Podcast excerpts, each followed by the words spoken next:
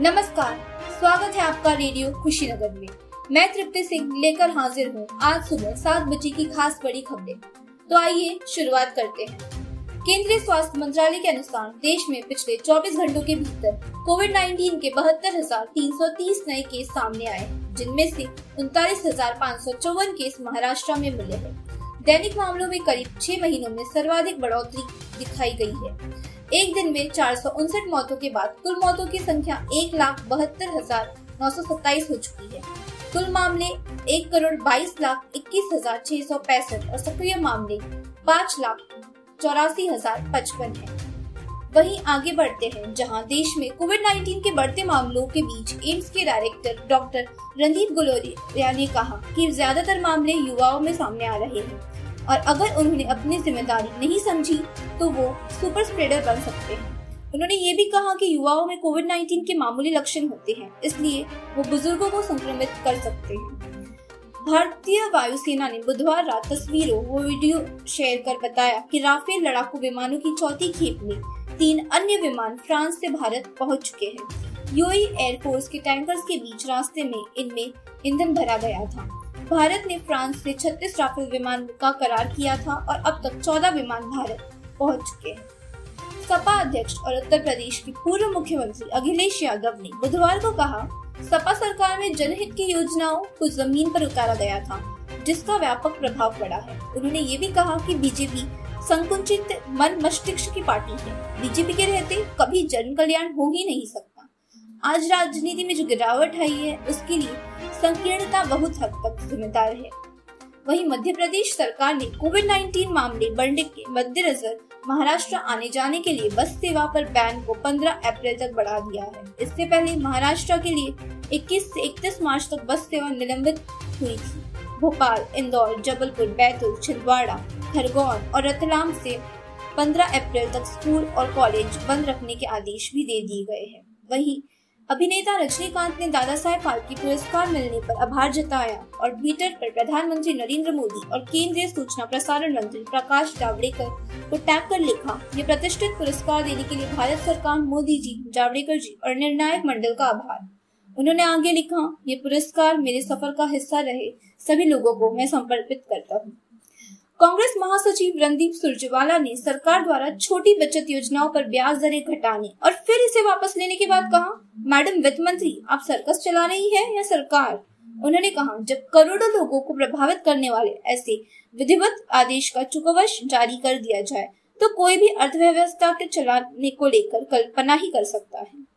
BKU के राष्ट्रीय प्रवक्ता राकेश टिकैत ने कहा कि केंद्र के तीनों नए कृषि कानूनों के खिलाफ किसानों का आंदोलन अभी आठ महीने और चलेगा। उन्होंने आगे बढ़ते हुए कहा, किसान का आंदोलन तो करना ही पड़ेगा। अगर आंदोलन नहीं होगा तो उनकी ज़मीन जाएगी। वैसे टिकैत किसान 10 मई तक अपनी गेहूँ की फ़सल काट लेंगे। उसके बाद आंदोलन तेज़ी पकड़ेगा।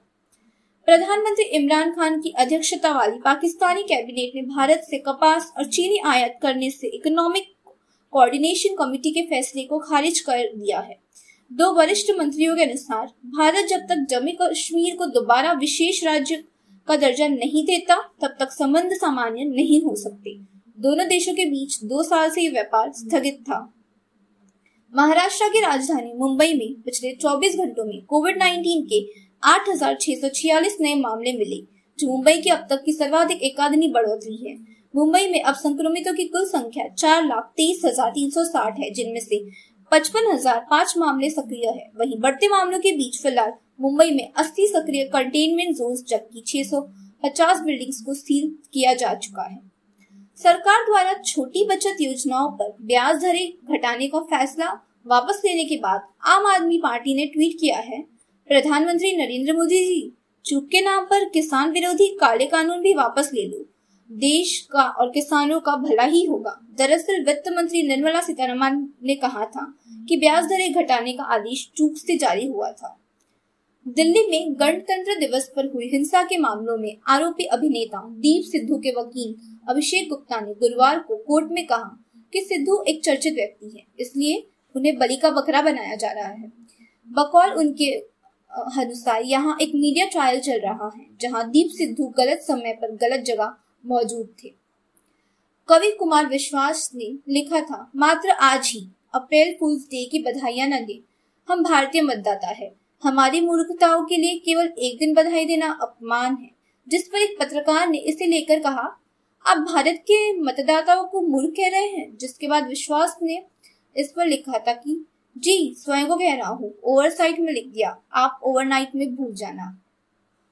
बुलंदशहर पुलिस ने गुरुवार को ट्वीट कर बताया कि सोशल मीडिया पर बुलंदशहर में संगम एक्सप्रेस में ट्रेन पलटने की सूचना प्रसारित की गई थी। पुलिस के अनुसार रेलवे स्टेशन जीआरपी और कंट्रोल रूम की जानकारी के अनुसार कोई ट्रेन नहीं पलटी है। पुलिस ने कहा संभवत किसी ने अप्रैल फूल बनाने के उद्देश्य से यह सूचना प्रसारित की थी। वहीं आपको एक खबर बताए जहाँ हरिद्वार में आयोजित कुंभ मेले में पहुँचे 18 इंच लंबाई वाले एक साधु की, की तस्वीरें सोशल मीडिया पर वायरल हो रही हैं। पचपन वर्षीय नारायण नंदगिरी महाराज का वज़न 18 किलोग्राम है और वो चल नहीं सकते। उनकी देखभाल करने वाले एक अनुयायी ने कहा, लोग उनसे आशीर्वाद लेने काफ़ी अच्छा लगता है। लोग उनके साथ सेल्फी भी लेते हैं। नंदीग्राम में मतदान के बीच यहाँ से उम्मीदवार मुख्यमंत्री ममता बनर्जी ने कहा कि अन्य राज्यों से आए गुंडे नंदीग्राम से उत्पाद मचा रहे हैं? उन्होंने कहा, मैंने सुबह से चुनाव संबंधी तिरसठ शिकायतें दर्ज कराई हैं। चुनाव आयोग ने कोई कार्रवाई नहीं की। ममता ने इसको लेकर मीडिया के सामने राज्यपाल जगदीप धनखेड़ से बात भी की थी। कस्टम अधिकारी ने बताया है कि दुबई से करीब तेरह दशमलव छप्पन लाख की कीमत का 290 ग्राम सोना छिपाकर भारत आया यात्री लखनऊ एयरपोर्ट पर गिरफ़्तार किया गया है। डिप्टी कमिश्नर निहारिका लाखा के मुताबिक तस्कर ने सोने को पेस्ट के रूप में कमर के निचले हिस्से में छिपाया था। और उससे पूछताछ जारी है। सेंसेक्स के वित्त वर्ष 2020-21 में एक दशक में सर्वाधिक उछाल के साथ अड़सठ प्रतिशत की बढ़त हासिल की गई है। गौरतलब है, इस वित्त वर्ष में भारत अर्थव्यवस्था पहली बार तकनीकी मंदी के दौर में गई थी। बढ़त में अधिकांश योगदान विदेश पोर्टफोलियो निवेशों को, का रहा, जिन्होंने बीते दिन वर्ष में रिकॉर्ड दो दशमलव छह लाख करोड़ के शेयर खरीदे। चीनी कंपनी हुवायू ने आने वाले समय में भारत सरकार द्वारा प्रतिबंधित किए जाने के दावों पर असहमति जताई। हुवायू के वाइस प्रेसिडेंट जे चैन के अनुसार कंपनी की उपस्थिति से भारतीय बाज़ार को फ़ायदा होगा और ये सही निर्णय होगा। दरअसल सरकार ने टेलीकॉम ऑपरेटर्स को केवल विश्वसनीय स्रोतों से उपकरण खरीदने का आदेश दिया है। वित्त मंत्रालय के मुताबिक मार्च 2021 में एक लाख तेईस हज़ार नौ सौ दो करोड़ का जीएसटी संग्रह हुआ है, जो लगातार छठे महीने में एक लाख करोड़ से अधिक है। मंत्रालय के अनुसार ये जीएसटी लागू होने के बाद से अब तक का सर्वाधिक जीएसटी संग्रह है। फरवरी 2021 में एकत्रित जीएसटी के नौ दशमलव छह प्रतिशत व मार्च 2020 से 27 प्रतिशत अधिक है।